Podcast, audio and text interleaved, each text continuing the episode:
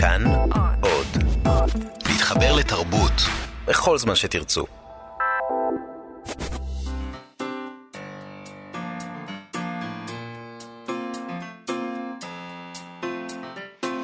מה שכרוך עם יובל אביבי ומה יעשה לה.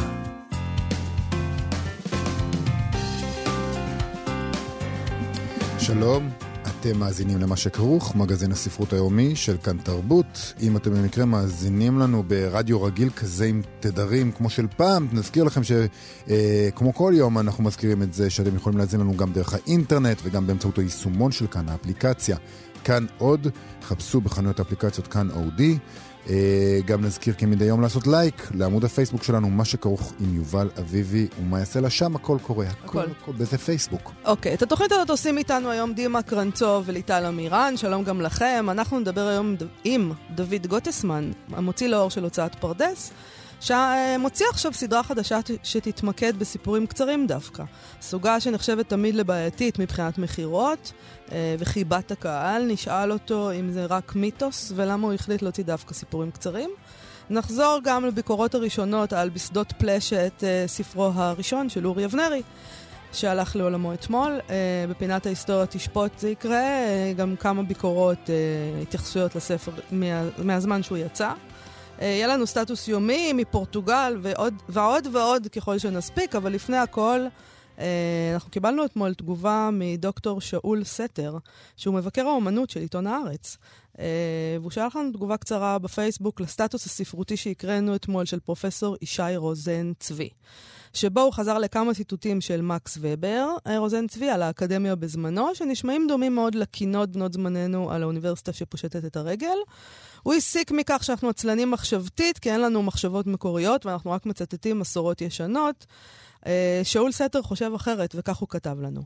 מה שמוזר בסטטוס של ישי רוזן צבי הוא שפרופסור לתלמוד כותב שלצטט מסורות שמצטטות מסורות זו עצלות מחשבתית. כיוון שמהו התלמוד אם לא ציטוט מסורות? המוראים מצטטים את התנאים, גאונים מצטטים את שניהם. קריאתן המוקפדת, התדיינות עליהן, פירושן, ומהו לימוד התורה בישיבה או באוניברסיטה, אם לא ציטוט מסורות של ציטוט מסורות, למידה מן המסורת שיש בה כבר הכל, רק צריך לקרוא אותה, שוב ושוב, להתפלפל עליה, להבינה.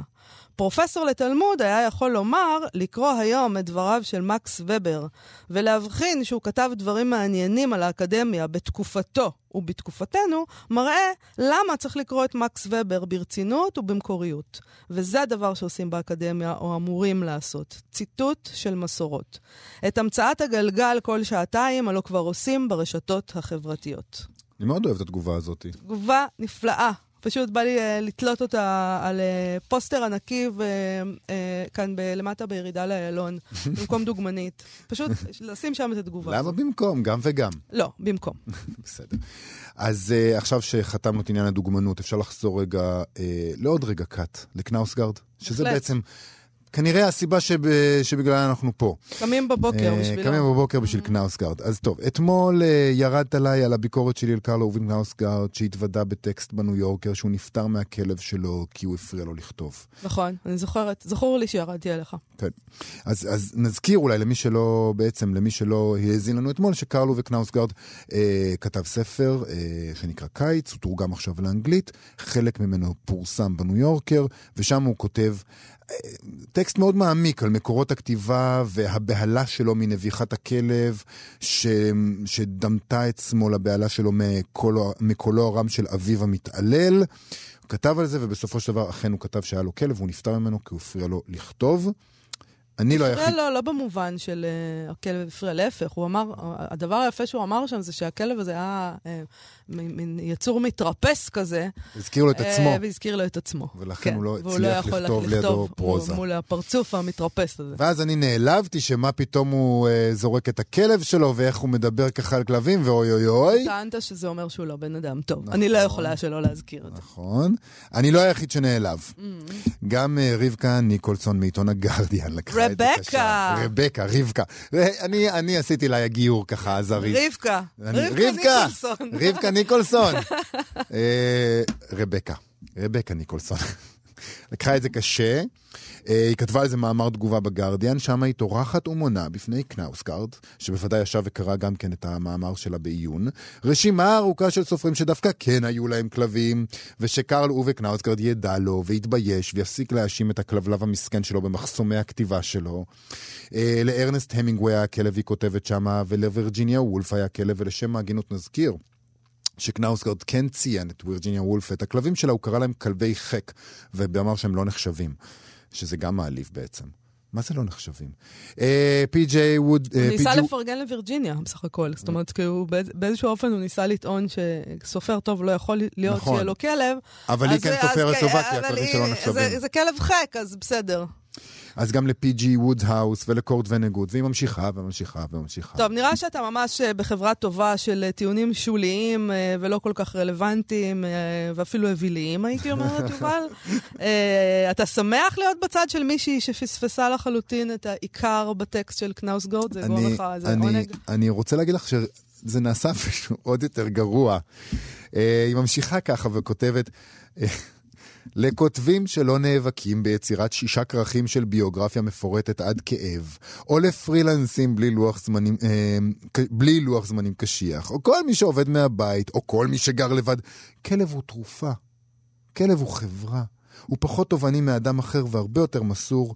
הגעתי למסקנה, כך היא כותבת, שהבידוד מושתק כשיש חיה בסביבה. אוקיי, יובל, אה, בוא נעצור, זה זה נהיה קצת מביך, לא? לא, לא, לא, זה אתה לא זה- חייב ל- ל- לא, לא, לא. לא. להלקות את עצמך. לא, לא, זה מצע, מסע הכפרה שלי. אנחנו נצרב באש של הטקסט בגרדיאן עד הסוף. ענישה עצמית על הפוליטיקלי קורקטנס, יפה. שאני גורר אותך ואת המאזינים איתי. בבקשה. אני לא אני לא יכולה להגיד שאני סובלת מזה, אז בוא תמשיך. כלב מכריח אותך להיפגש עם העולם, היא ממשיכה. אם יש לך אה, בעיה לפתור, זמן הרחק מהמסך באוויר הצח, גורם לך לחשוב אחרת. לפני שהיה לי כלב, אם היה לי שבוע עמוס, הייתי נשארת בבית יותר מכפי שבריא לי. כלבים לוקחים אותך החוצה, מחייבים אותך ללכת, אה, מאמנים אותך באומנות של שיחה מנומסת עם זרים. כלבים הופכים את העולם לפחות קר וזר. האין זו, היא שואלת אה, בסוף, אה, אינה המטרה של ספרות טובה? ככה היא חותמת את הטקסט שלה. אז זהו, אתה- אתה מרוצה עכשיו? לא, עוד לא. עוד לא? עוד אוקיי. לא, עוד לא. יש שם אוקיי. טוקבקיסטים. טוקבקיסטים אנגלים עילאיים של הגרדיאן, והם איתה. הם- אז הם- אתה, אוקיי, בוא נידרדר לטוקבקיסטים האנגליים. אה, רק לאחד מהם, כותב אוקיי. ככה. ככל שאני מכיר יותר את קנאוסגרד, כך אני יותר אוהב את הכלב שלי. זה משפט ענק. אה, זה, זה טוקבקיסט אלמוני שם, הוא כותב גם כן, הוא מונה אידית וורטון, מרק טוויין, ויליאם פוקנר, טרומן קפוטה, צ'ארלס דיקנס, פיליפ פולמן. אלה רק חלק מרשימת בעלי הכלבים שהם גם כותבים מצוינים, ובאמת, בזאת אנחנו נסיים. טוב, תשמע, לחבר'ה האלה, וזה מצער שאתה באותה קטגוריה איתם, אה, יש אה, בעיה קשה בהבנת הנקרא. בהבנת הנמשל, אולי, יותר גרוע. אה, זה גם די מדהים, זה תמיד מדהים אותי איך אנשים נעלבים מסופר שכותב על, על החוויה האישית שלו עם כלבים, ואני עוזבת רגע את הדבר, את, הדימוי ואת המטאפורה של קנאוסגורד, זה כן. כאילו כבר, כי זה כבר ממש מסובך. ברור אבל- שלא על, לא על זה העניין, כאילו המטאפורה זה והמורכבות של הטקסט שלו, זה זהו, מת, זה אוקיי, אבוד, אז- הרגנו את זה. אבל אפילו לגבי הדבר עצמו, נגיד שזה בכלל לא היה דימוי לכלום, אוקיי? כן. נגיד שמישהו שהוא סופר, מפחד מכלבים, אה, ו- ומספר על- הדבר הזה, וגם מספר איך הוא לא יסתדר עם הכלב, נגיד שזה לא דימוי לכלום, הוא לא יישאר באמת עם הכלב שלו, והוא מסר אותו. הוא לא זרק אותו לרחוב, הוא מסר אותו למשפחה אוהבת, בסדר? אה, האופן שבו ישר בעלי הכלבים הנעלבים נחלצים להגן על ידידו הטוב ביותר של האדם, אני, אני חושבת שיש בזה משהו קצת עצוב, אם כי יש בזה גם דבר קומי, תמיד כדאי לצחוק, עדיף. אה, אה, בעצם העובדה הזאת שאנשים תמיד צריכים כל הזמן אישור לעיסוקים שלהם. כן. אני, יש לי כלב, אני רוצה אישור. אז לכולם יהיה. כלב עכשיו. אה, ואגב, אני גם רוצה לומר שמטרת הספרות אה, היא לא להפוך את העולם למקום פחות קר וזר. אין לה שום מטרה כזאת. יכול להיות שלפעמים עושה את זה בשביל מישהו, אבל זאת לפי דעתי לא המטרה לא, שלה. לא המטרה. אה, ואני אני גם רוצה אה, לנצל את ההזדמנות הזאת ולדבר לאנשים שלהם, האלה בשפה שלהם, ולומר להם, כאוהבת כלבים. אה, אני, אני רוצה לייצג, אני רוצה להיעלב בשם הכלבים, על החפצון שעושים להם בעליהם. כלב זה לא הצעצוע שלכם. כן, סליחה. מי אתם שתשתמשו בו בשביל אתם, הריפוי אה, בדיוק. זה לא, הבדידות כלב שלכם. לא נועד בשביל לפתור לכם את הבעיות שלכם. סליחה. תשמעי, אני רוצה להגיד שהקריאה של הטור בגרדיאן היה כמו להריח אה, מלחי הערכה כדי להתעורר מעילפון, ממש ככה, התעוררתי. הטקסט של קנאוסקורד הוא כל כך הרבה יותר מאשר כן כדאי כלב, מה טוב כלב, לא טוב כלב. אז נעבור הלאה, נסיים רגע, את ה... אז את אתה, ה- אתה מודה שזה לא אומר שקנאוסגורד הוא בן אדם רע אם הוא... אה, אה, מסר את הכלב שלו? שלו?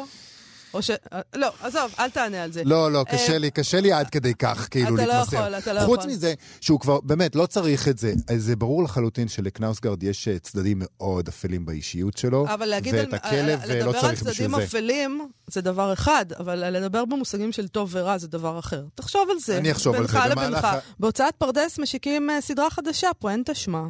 אה, מה שמייחד אותה זה שהיא תהיה מוקדשת לסיפורים קצרים. נהוג לחשוב שהקוראים לא אוהבים סיפורים קצרים, מעדיפים רומנים, שזה דבר די משונה לדעתי. אה, כשחושבים על זה, שהרי אנחנו בעידן של 140 טובים. אה, ויכולת ריכוז של שניות, ככה כל הזמן מספרים לנו על עצמנו. אה, או שאולי אנחנו בכלל לא כאלה. כלומר, זה מין כזה מיתוס שכל הזמן אוהבים להגיד, אנשים לא אוהבים לקרוא סיפורים קצרים. אני לא יודעת אם זה בכלל נכון. אז בואו נברר את זה עם המוציא לאור של הוצאת פרדס, דוד גוטסמן, שלום לך. שלום. למה החלטת להוציא לאור דווקא סיפורים קצרים? והאם המיתוס הזה נכון שאנשים לא אוהבים סיפורים קצרים? אמ, אני לא יודע, המו"לים אומרים שזה לא, שזה לא רווחי, כן. ו- ולא מוצאים בארץ אה, סיפורים קצרים, וכנראה מסתמכים בכל מיני סטטיסטיקות אה, מהעבר, אבל אה, בשנים האחרונות בעולם, אז מאוד אוהבים סיפורים קצרים. ו- ויש אה, עלייה עצומה בפרסום של, אה, של קבצי סיפורים קצרים, ו- והם נמכרים, נמכרים היטב, ו- ויש הרבה פעילות ספרותית אה, סביב, ו- ולמה שזה לא יקרה כאן? אני, אני מכיר את המיתוס הזה, את מה שהמו"לים אומרים, אבל אני נזכרתי הבוקר כשחשבנו על הדבר הזה, נגיד ב, בספרים מאוד מאוד נמ- נמכרים, כמו גינת בר של מאיר שלו, או הקובץ ערות, שהוא ממוארים כאלה קצרים. אם אתה פועל בתוך, ה, בתוך הזירה הזאת, אפשר להגדיר את הדברים, את הספרים האלה כאל קטעים קצרים יותר, שהקהל מאוד אהב אותם. אבל מה- ערות זה לא סיפורים בכלל, עדות זה נכון, עדויות, וזה נכון. על סקס. אה, אז אתה יודע, זה- זה זה מכר בגלל הסקס. לא בגלל הסקס זה מכר, זהו? לא, יודע- מיניות אה, נשית, זה העצמה, כל מיני דברים לא, כאלה. יכול להיות אבל שאולי אולי זה... תלך על סיפורים קצרים אה, של סקס, וזה יכול לעבוד, כן. דוד גוטסמן. מה אתה אומר? אמ, מה, מה, תספר- בכלל ספרי סקס הולכים מצוין, זה אחד הז'אנרים ש... שהכי נמכרים אה, בארץ. האירוטיקה, כן. מה שהם קוראים, כן, הם לא קוראים לזה אה, סקס. אה, אוקיי. אה, אבל מה- מה תוציא בעצם? מה התוכנית? כרגע יש לנו, כבר הוצאנו אה, אה, שני, שני קבצים אה, של שתי, שתי סופרות מת- מתחילות, אפשר, אפשר לקרוא לזה. קובץ אחד של שולה מורצקי וקובץ שני של, של נילה רטנר. אמ, אנחנו נכניס גם לסדרה אמ, מתורגמים, ספרים מתורגמים. אמ. אה, יש לנו כרגע בתוכנית אה, שניים. של דברים חדשים? זאת אומרת, אה, ספרות של סופרים חדשים? צעירים אני מתכוונת, או דברים...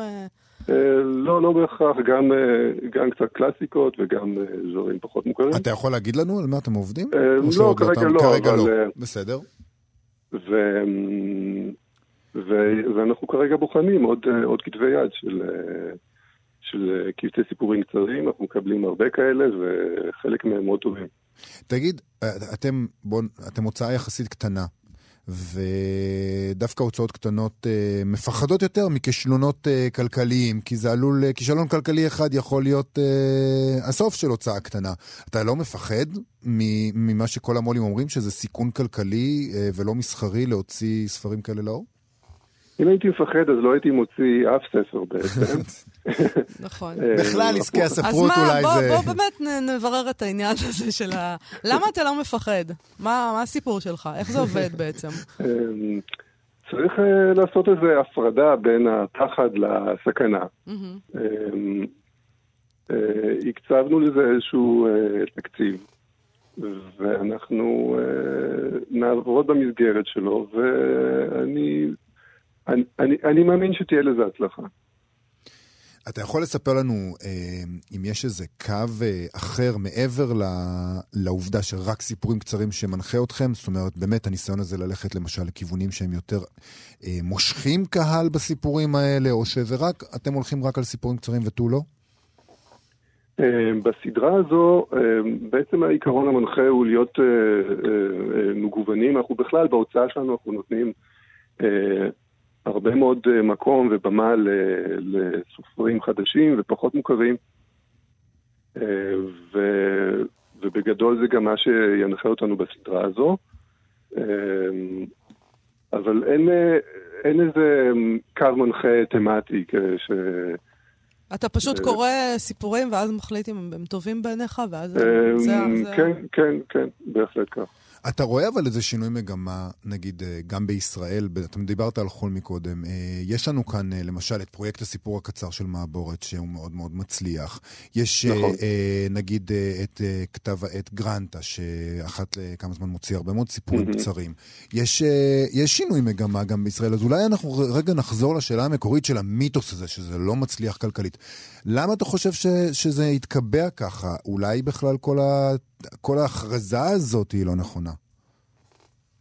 אמ, יכול להיות, גם יש... אמ, אמ, דיברת קודם על עניין של הוצאה קטנה, שלוקחת סיכונים, אז יכול להיות שגם הצורך של, של הוצאה קטנה למכור אה, אה, עשרות אלפי עותקים בשביל לקרוא לזה הצלחה, הוא, הוא לא, לא, לא קיים אצלנו כמו שהוא קיים אצל אה, הוצאה מאוד גדולה. לפעמים אצלנו ספר שמוכר אלף או אלפיים עותקים הוא גם נחשב כהצלחה. הצלחה, כן. והוצאה גדולה אולי בכלל לא הייתה מסתכלת על ספר שיש לו פוטנציאל כזה. נכון, אבל כשאתה מוציא ספר, נגיד, ספר סיפורים, ניבה רטנר, אז מהדורה, כמה עותקים יש במהדורה? אה, קרוב לאלף. קרוב לאלף עותקים, אבל, כן, ואז אתה משווק את הדבר הזה גם ברשתות? בוודאי. אה, אוקיי. ואתה אומר לעצמך שאם הספרים האלה ימכרו אלף עותקים, מבחינתך זאת הצלחה. אה, כן, בהחלט. וגם, וגם אה, הצלחה נמדדת גם בביקורות וגם ובאירועים. כן, נכון. ובעוד... ובעוד התקבלות. כן, כן, בהחלט.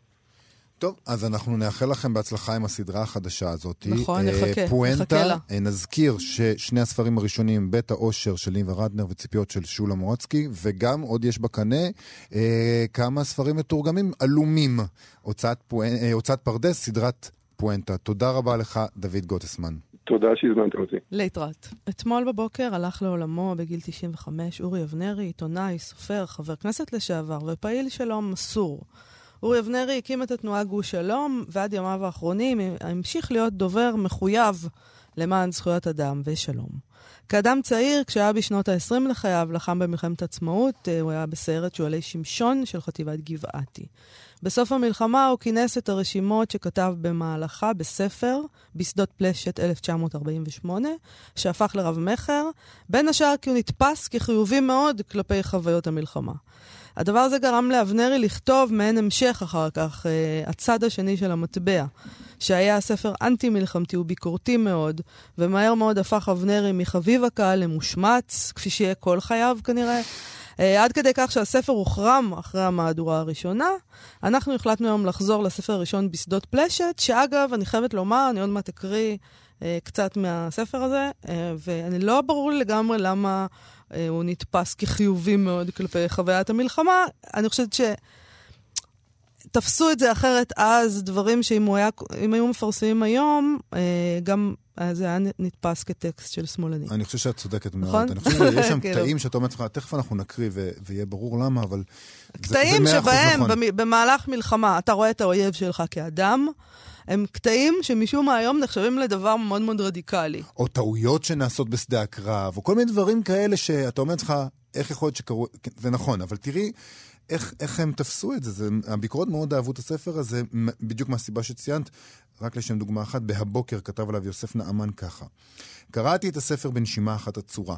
מעניין היה לעבור בי אף, בשעות מעטות, על פני תקופה ממושכת, גורלית והרת מאורעות. בספר מסופר על ראשית היווצרותו והתגבשותו של הגדוד, על הקרבות, על ההפוגות, על היחסים בין חייל לחייל ובין החייל למפקדו, על חיי, חיי החייל הקרבי בכללו, על המרירות שהחלה מפעפעת עם ריבוי המסתדרים, במרכאות כפולות, mm-hmm. בעורף.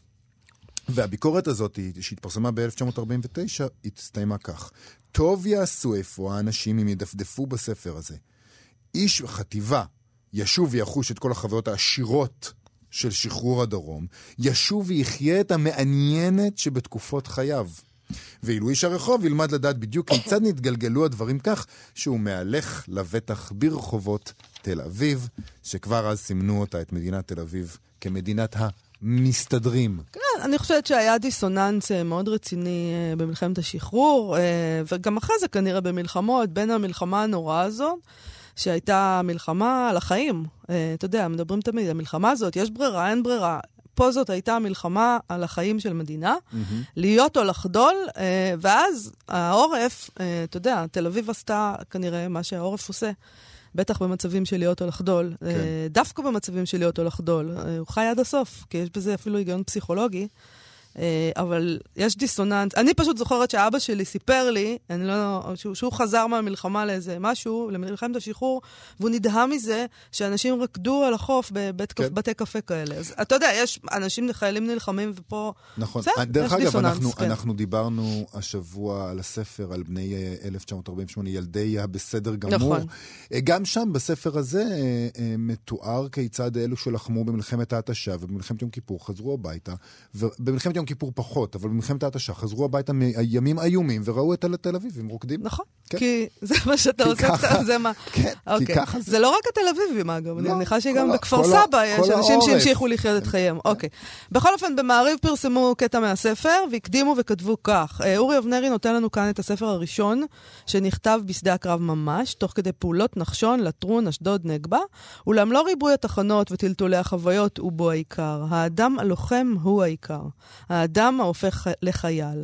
האדם הפשוט עם הסטן הפשוט, הפושט צורת אה, אורח בהדרגה, מן השעה הראשונה שהוא מוצא את עצמו לתימהונו במדים. עד לפגישה המזעזעת עם החלל הראשון, עד לאדישותו כלפי המולת הבחירות ואל חוסר הנימוס האדיש שלו. אה, נקריא מעט מהספר עצמו. עכשיו, הקטע מהספר, שכמובן אה, מובא באותיות מאוד מאוד קטנות, אז אני מקווה שלא טוב, אה, אני אקריא, וזה קטע שהיום היה נחשב, ל... כבר היה מכעיס אנשים. משום מה אז לא הכעיס אותם, לא יודעת למה. אז זה הולך ככה. קולות המולה נשמעו בחוץ. רפי יצא בקפיצה.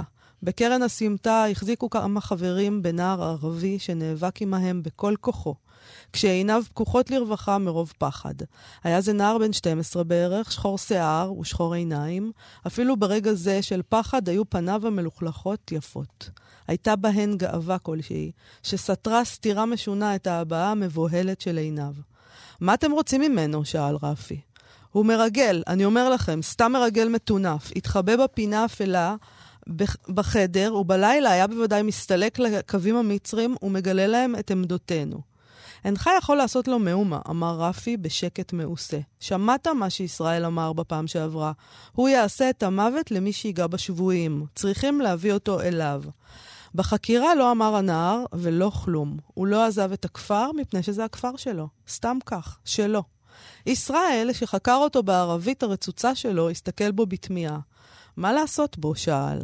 הייתה זאת אחת התכונות החביבות של ישראל, שהיה מתייעץ עם אנשיו, כאילו היה זה עוד בתקופת ההגנה. לדעתי צריכים לשלח אותו שיצטרף אל שאר הפליטים, אפילו אם נשאר כדי לרגל. שים לב למילה פליטים בכלל, שהיום אנחנו לא אוהבים אותה, נכון? אה, לא יוכל כרגע לגלות למצרים שום דבר שאין הם יודעים. הנער, שלא הבין דבר מן הנעשה, הסתכל בעיניו המבוהלות בחבורת החיילים הפרועים ומגודלי הזקן. זה הכפר שלי, מלמל בערבית. שלי. שלי. רפי הסתכל בו. בפיו עוד נשאר טעם הלוואי הטפל מקודם. הנער מצא חן בעיניו. ייתכן שהוא יתום. אם יצטרף אל שאר הפליטים מרעב כמותם. נצנץ בו רעיון. אולי נשאיר אותו אצלנו? הציע. החברים הסתכלו בו כאילו נטרפה דעתו. דבר המתקבל בהחלט על הדעת אחרי קרב. מה פירוש להשאירו כאן? מה נעשה בו? שבכל רגע יוכל לברוח אל האויב ולמסור להם ידיעות? רפי ניסה לשכנע. כל עניין הריגול, שטות. סתם רעיון משוגע שבצבץ לכם בראש. ואם הילד יישאר כאן? סוף סוף מצא את הנימוק המפתה. הרי יוכל לשרת אותנו, להביא אוכל, לנקות את הכלים, ובכלל להקל עלינו את החיים. למה נשלח אותו לשרת את המצרים? דווקא רעיון, אמר שמוליק. ובזה נפתח הוויכוח הכללי. חיש מהר נוצרה מפלגה אנטי-חסנית, חסן היה שם הנער, אם לא שיקר בחקירה, והמפליא היה שדווקא הפראים שבפלוגה הצטרפו למפלגת הבעד, ובזאת הוכרע בעצם הוויכוח. חסן נשאר. אה, זה מעניין, זה נמשך... אה, מאוד מעניין. טקסט מאוד מאוד מעניין. בסופו של דבר, אגב, חסן, הוא פתאום נעלם להם, והם רצים, הם, הם, הם רצים אחריו, הם, הם, הם לוקחים את הג'יפ, הוא נעלם עם החמור, הם דוהרים לתוך הכפר, ואז אה, פתאום רפי אה, רואה אותו אה, באפלה. הוא רואה אותו קורע ליד דמות רובצת בפינה חשוכה. אבו מוסא לחש, אך קולו הדהד בחדר הקטן. אתה שומע אותי? זה אני, חסן. אבן דרוויש, זה הילד אומר. הדמות מלמלה משהו, אתה צריך לזכור אותי. אני חסן, אתה לימדת אותי לקרוא ולכתוב. הדמות התרוממה במקצת והתיישבה. היה זה ערבי זקן מאוד, בעל זקן לבן דליל, זקן ועיוור. הוא חייך וגילה שתי שיניים ששרדו בפיו. ידו גיששה באוויר עד שמצא את ראשו של חסן וליטפה אותו. חסן, מלמל, חסן אבן דרוויש, אללה יא סלמק. הם כולם ברחו, התייפח חסן, כולם ברחו, והיהוד צוחקים להם, רק אתה נשארת. אינשאללה, מלמל הזקן, לא היה ברור אם הבין את דברי חסן. הבאתי לך אוכל, המשיך חסן, אתה שומע? אוכל טוב, לקחתי אותו מן היהוד. אביא לך עוד מחר, כל הזמן אביא לך. הזקן ליטף אותו ולא אמר דבר. רפי נרתע. מישהו נגע בו מאחור, היה זה ישראל. גם הוא ראהו מן החלון. התרחקו מן המקום וחזרו לג'יפ. במכונית פרץ ישראל פתאום בצחוק. עוד משוגע סנטימנטלי כמוך, צחק. הדבקת אותו כבר, אך הצחוק צלצל משום מה כמעושה. אין דבר, העיקר שהוא יחזור. הוסיף והפנה את הג'יפ. אנחנו מדברים הרבה על אה, auto-fiction, כן? Mm-hmm. מה, זה היה נכלל בתוך הדבר הזה היום. הטקסט הזה, שהוא הוא, הוא לא תיעוד, זה פרוזה. נכון. אולי. יש לנו זמן לעוד קטע, את חושבת? להקריא קטע כן, קצר? כן. כי ב-1953, כמה שנים אחר כך, בדבר, קיבצו מספר קטעים של סופרים צעירים שכתבו על הקרבות שהם השתתפו בהם. זה היה מין קטע כזה, אה, אנשים נלחמו בכל מיני קרבות וכתבו על זה. ככה הם כתבו. על המלחמה כתבו רבים, מהם שלחמו ואחר כך העלו את הגיגיהם ורשמיהם, מהם שנלוו ללוחמים וציירו את שראו וחשו. כאן מבחר קטעים. פשוט לקחו הרבה מאוד קטעים אה, אה, מתוך, אה, מתוך כמה ספרים שעסקו בזה. Mm-hmm. גם כן, auto-fiction, כל ה auto-fiction של המלחמה של ראשית ימי המדינה. למשל, מדגל הדיו של נתן שחם, אה, כיצד נלכדה המצודה של יצחק שדה, סיפור על הגמל והצנחן של דן בן אמוץ, ירושלים לא נפלה של עמוס אילון, חיל השריון המסת, מסתער של משה שמיר, ועוד ועוד, וגם אה, אורי אה, אבנרי עם בשנות פלשת 1948. זה קטע אחר לגמרי, הוא מדבר על, אה, הוא- הכותרת הוא אל מול האויב המצרי, וזה גם כן, אני לא מבין איך אפשר לחשוב שזה אה, פרו מלחמה מה שקורה כאן. הוא כותב ככה, מסביב רוקד הגהנום, געש התפוצצויות. בערבוביה שמסביבנו אני מרגיש פתאום שגוש שחור זונק מן החושך ונעצר חמישה מטרים לפני הג'יפ שלנו. טנק של האויב? אני מכוון אליו את המקלע ומתחיל לדפוק. הפסק אש! צועק אריה. זו מכונית שלנו! אני מפסיק מיד. האם פגעתי בחברים? רק למחרת היום נודע שאחרי ככלות הכל, היה זה זחל של האויב שהוצא מכלל פעולה בשדה. וזה גם כן מין דברים שאנחנו מכירים שהיום לא נתפסים בדיוק כאיזה פטריוטיזם גדול. לא, אה, כי אתה יודע... אבל- מלחמה, בלאגן, מי יודע? מלחמה זה לא... אף אחד לא אמור, אף אחד לא אמור לאהוב את המלחמה ולחשוב שזה כיף, פשוט. לא. זה לא... טוב. אה, אני, אני אגיד ככה, אה, אורי, מד... אה, אורי אבנרי היה לו סיפור חיים מדהים. אנחנו כמובן עוד לא אמרנו מילה אחת על ההשפעה שלו על העיתונות עם העולם הזה. אני חושבת שעוד יסופר ודובר בו רבות, למרות המשמיצים שלא יכולים גם ביום הזה לנהוג בטיפת ענייניות, בוא, לא. בוא נגיד. לא, אבל אנחנו אה, בהחלט, אה, בהחלט עוד נדבר עליו. אוקיי. אה, בסדר, לדבר הבא. לפני כמה שבועות בישרנו כאן, בתוכנית זו ממש, על פרסי הלא בוקר שמחלקים בגרדיאן, כאיזה מין פעולת מחאה רדיקלית ומגניבה של צעירי הגרדיאן, אה, שלא אוהבים את זה ש... צעירי הגרדיאן. בדיוק. כן, הגרדיאן, זה המוסד המטורף המוסד הזה. הרדיקלי הזה. הרדיקלי. אה, הם אה, לא אוהבים את, הר... את הרשימה הקצרה מדי של מועמדים ברשימה הארוכה של פרס הבוקר. שם יש להם רק 12, אה, פרס הבוקר כמובן החשוב בפרסי הספרות שנכתבת באנגלית. הם הציעו רשימה ארוכה של איזה מאה ומשהו כותרים שהם הזמינו את הגולשים לבחור בהם, ועכשיו יש לפרס החתרני והרדיקלי הזה רשימה קצרה של שישה אתה מועמדים נשמע לי סופיים. מאוד מאוד ציני לגבי הפרס כן, הזה. זה, זה מדוע? שישה, מו- מדוע? כי- שישה אה, מועמדים מה כואב סופיים. לך די כך? דומה למה שקורה גם בבוקר אוקיי. הממסדי. ניסיתם, זה מה שקורה למהפכות. אתה, אתה מהפכן מהפכן ובסוף אתה נהיה הממסד שהפכת בו. אוקיי. אה, אה, אני, פשוט אמנע מלהגיב על כל ההבלים האלה. בסופו של דבר צריך לבחור זוכה אחד מתוך מאות ואלפי ספרים שהתפרסמו, זה נכון, את זה אי אפשר לשנות. נכון. ויש, אני מבינה שאתה אומר שמה משנה כמה ספרים מקשטים את הרשימה הראשונית הארוכה? כן. אגב, זה לא, לא נכון, כי נגיד אפילו מבחינה מסחרית, אחרי זה כתוב על הספר, היה מועמד, פה בארץ עושים את זה, היה נכון. מועמד לספיר, כי נכון. היית בשתי- ב-12, ב-12, ויש נכון. כאלה שאפילו לא היו ב-12 והם כותבים שהיה מועמד לספיר, כי הם שלחו את הספר. יש כאלה והם- שכותבים שהם זכו בפרס ספיר כשהם אה, לא זכו נכון, בפרס ספיר. יש כל נכון, מיני, יש כל מיני, הכל יש זה- בעולם. אבל זה ישראל, זה פה... אוקיי, אני לא בעד לקחת מהם את הרוח המרדנית, אה, אני, אני מחבבת אותה, אה, אבל בסדר. הרשימה הסופית שלהם מונה את הספרים הבאים: Sealed, נכון? של נעמי בות', כן. Dark Pines של וויל דין, Raising Sparks של אריאל קאן, Sweet Fruit, Sour Land של רבקה ליי, The Ruin של דרבלה מקטירנן, איזה שמות. אה, ו- Three Dreams in the Key of G כן, של מרק נש. כן. פשוט שלושה מקסים. חלומות אנחנו לא במפתח מכירים. סול. כן, אנחנו לא מכירים את ה... אף אחד עדיין. מהם, אני לא מכיר. האחרון, דרך אגב, ה-Three Dreams in the Key of G, כן. זה התוספת, מה שהם קראו לו ה-Wild Card, הג'וקר, של שלושת השופטים של פרס הלא בוקר משנה שעברה. זה איזה... הם נותנים לשלושת הסופרים, אה, השופטים של שנה שעברה, לבחור, להוסיף לחמישת הנבחרים אה. של הקהל. שמע, הם... הם לא מפריע לי אם הם רדיקליים או לא רדיקליים. מסובך נורא. נודניקים. וזה. פשע. כי הם אנגלים, הם חייבים לנהוג בצד הלא נכון של הכביש, נכון. הם חייבים שהסנטימטר שלהם יהיה חלקיק ו- ולקרוא לו בשם אחר, הם נודניקים, נודניקים. זה הכל. נודניקים.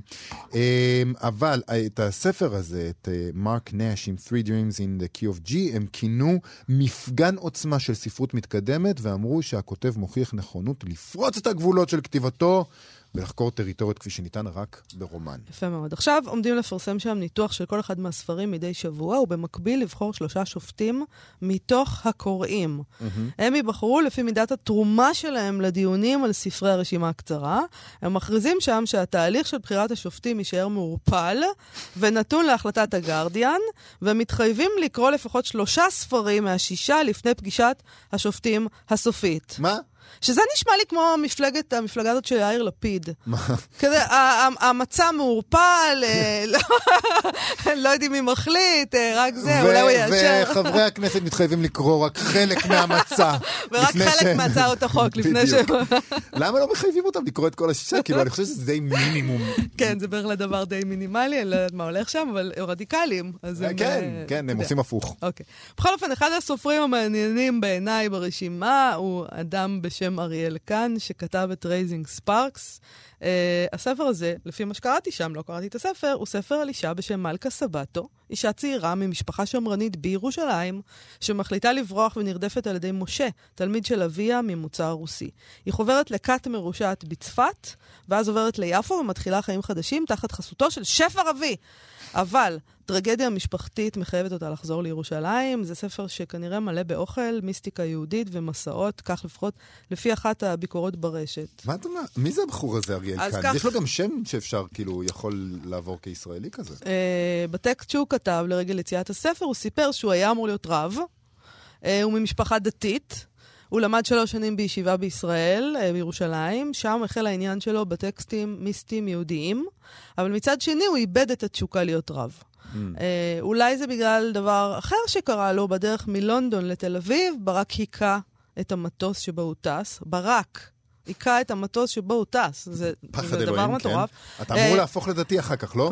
לגמרי, אם יצאת מזה, אם כן, לא, לא. לא. אוקיי, היה חשש להתרסקות, אה, והוא מספר שמה שהוא חשב היה, אה, עליו בשעה שכל הדבר הזה קרה, זה, זה עוד מוקדם מדי, אני רוצה להיות סופר. אה, אני במקומו הייתי חושבת, יש אל... יצאתי מזה, יש אלוהים. בדיוק, כאילו, ותודה בדיוק, אלוהים, תודה, אבל בסדר. ועכשיו אני אהיה אגב, רבי. הוא לא אמר שהוא לא מאמין באלוהים, הוא רק אמר שהוא רוצה להיות לא. סופר. אתה לא חייב, כן. אתה יכול גם להאמין באלוהים, לא, ולהיות דתי, הוא לא ולא רצה להיות רב. לא רצה להיות רבי. אוקיי. אה, הוא גם, יש לו כל מיני קשרים שם אה, אה, לישראל, הוא מספר שם על זוג חברים שלו אה, שנהרגו בפיגוע התאבדות באוטובוס בירושלים. נכון. הוא מדווח על העניין שלו בקבלה ואחד הדברים שמעניינים אותו זה שיש בקבלה את השכינה, שהיא אלוהות נקבית. אה, הוא, הוא גם למד ספרות הודית ואפריקאית. בקיצור, הוא בחור מעניין מאוד. אולי אה, בזכות הקשר הישראלי הזה, אפילו יתרגמו אותו אה, לעברית, כן, ונוכל לקרוא את הדבר הזה. האמת שנשמע ספר מאוד מעניין, ואולי אפילו נקרא אותו באנגלית. כן, אנחנו יודעים אנגלית. אופציה כזאת. יש אופציה כזאת. אה, אני בטוחה שאם הוא יזכה בפרס הלא בוקר, אה, זה כל יכול המו"לים לעזור. הישראלים. זה יכול לעזור, אבל גם יכול להיות שהם כבר על זה, אתה יודע. יכול להיות. הם, כולה אז, אה, תקווה. אנחנו כולנו תקווה. מאוד מתעניינים בו, אני מבינה שגם אתה הרמת גבה לגבי העניין שלי באריאל כאן, ואמרת לי שאני מתעניינת בו, כי הוא כותב על ישראל, אה, נכון. והוא רק יהודי, הוא נכון, יהודי. נכון, וזה- שכחתי מזה. זה היה, זה היה קצת מוזר, כאילו יש פה שישה כותרים, Mm-hmm. ופתאום מה שמנצנץ לך זה כאילו, זה, זה או, משפחה יהודית מירושלים, אז, אז זה, זה פתאום מעניין אותנו. נכון. זה כמו, זה תמיד מזכיר לי את, ה, את, ה, את הידיעות האלה בעיתון. מטוס התרסק, אגב, אם אנחנו כבר בעניינים האלה, מטוס התרסק בגואטמלה, אין ישראלים על המטוס. אוקיי, אז נכון, אנחנו תמיד עושים צחוק מהדבר הזה, שאנחנו מתעניינים רק בישראלים וביהודים, אה, וזה נראה, גם נראה לנו מאוד מאוד פרובינציאלי. אני חייבת להגיד לך שאני אה, חושבת פתאום, אה, שיניתי את דעתי לגבי הדבר הזה. גם אני הייתי, זה תמיד נשמע לא טוב, כי כאילו לא אכפת לך מאחרים שהתרסקו, נגיד. וגם מה אכפת לך כל כך מכאילו... אכפת לך מהשבט שלך, וזה בסדר שיהיה אכפת לך מהשבט שלך. אני מקווה שאתה לא אדם שאכפת לו רק מהשבט שלו, ובגלל זה לא אכפת לו שכל השאר יתרסקו, אבל כאילו, זה בסדר, נראה לי שאכפת לך מהשבט שלך, ובוודאי שאכפת לך, אתה מתעס... הנושאים שמעניינים אותך, כן. הם, הם הנושאים, ש... העולם הזה שאתה חי בו, שהוא זה נכון. העולם הזה פה, ואם הבן אדם הזה כותב אה, אה, סיפור שקורה בירושלים וביפו ובצפת, כן, זה, זה די מעניין אותי. נכון. אה, אני לא מעניין לראות- חושבת שאנחנו צריכים להתנצל על כך. זה גם מעניין לראות איך עין מבחוץ רואה את הדברים שלנו. זה יכול להיות מעניין, אני מסכים נכון, איתך. נכון.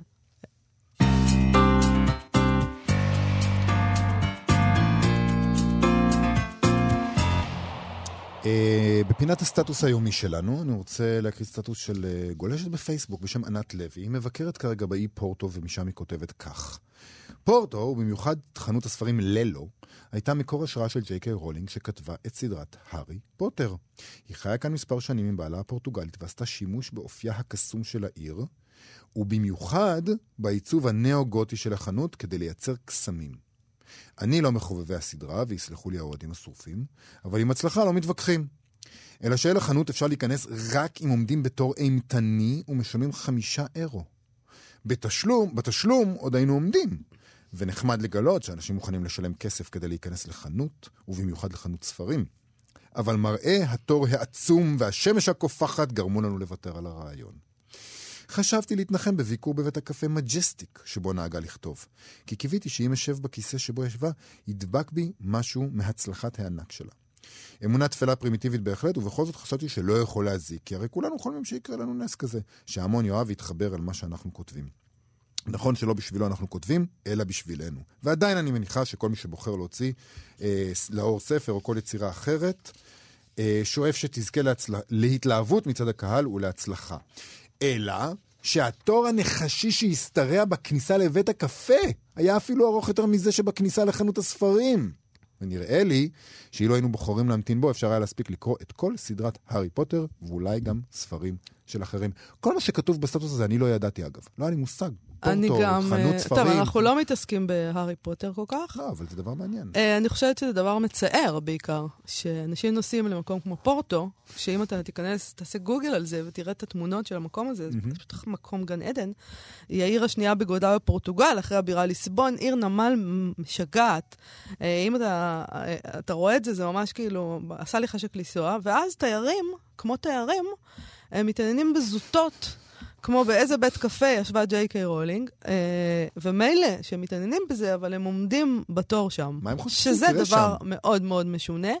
אה, אני רוצה לברך את ענת לוי על הבחירה הנבונה שלא לעמוד בתור מביש שכזה, כי זה מביש מבחינה אינטלקטואלית בעיניי. אני, באמת. אני, אני, אני פשוט... מילא אם היו מחפשים את פסואה ברחובות, אבל עם כל הכבוד. זהו, אני מתקשה, אני מתקשה לחשוב על, אפילו על ספר שאני נורא נורא אוהב, או על סופר שאני נורא נורא אוהב, שהייתי עומד בתור בשביל להיכנס לבית הקפה שבו הוא כתב. ברור. כאילו, מה... אין באמת? דבר כזה. אני, אני רוצה להתנצל בפני כל האנשים שעמדו בתור הזה, אה, ולהגיד להם שאני, אם אני עומד כל כך הרבה זמן בתור, זה רק בשביל אוכל, מהמם. או בשביל מתקן ממש מגניב בלונה פארק. כאילו לשלם כסף ולעמוד בתור בשביל לבקר בחנות ספרים שסופרת שאתם אוהבים ביקרה בה?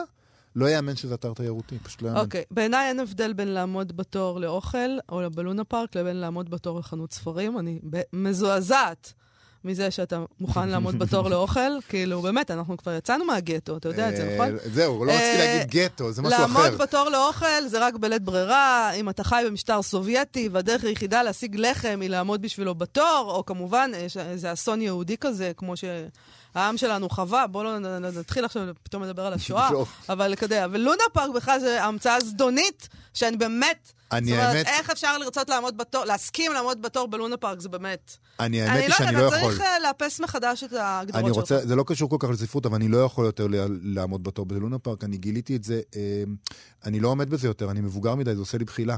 אז למה אתה ציינת שאתה מוכן לעמוד בתור בלונה פארק? זה נורא מגניב אותי. לעמוד בתור בלונה פארק זה לא, מגניב אותך? ה- ללכת לרכבת הרים ולעשות את הדבר הזה שאתה יושב בתוך כדור וזורקים אותך לשמיים, זה מגניב. לא, הבעיה זה היא לא. שאני אמות. לא, אני- אתה לא אני- תמות וזה לא מגניב. אוקיי, אנחנו סיימנו להיום. אנחנו סיימנו להיום. אנחנו נהיה פה שוב מחר, אל תדאגו, עם כל הלונה פארקים וההארי פוטרים.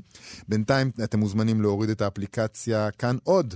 היישומון שלנו שבו יש את כל התוכניות שלנו ועוד מגוון תכנים מעניינים, חפשו כאן אודי בחנויות האפליקציות. גם נזכיר לכם להיכנס לעמוד הפייסבוק שלנו, מה שכרוך עם יובל אביבי יעשה לה. אתם יכולים אפילו לשלוח לנו הודעות שם, אנחנו אה, נקריא אותן אה, אה, אם נצליח.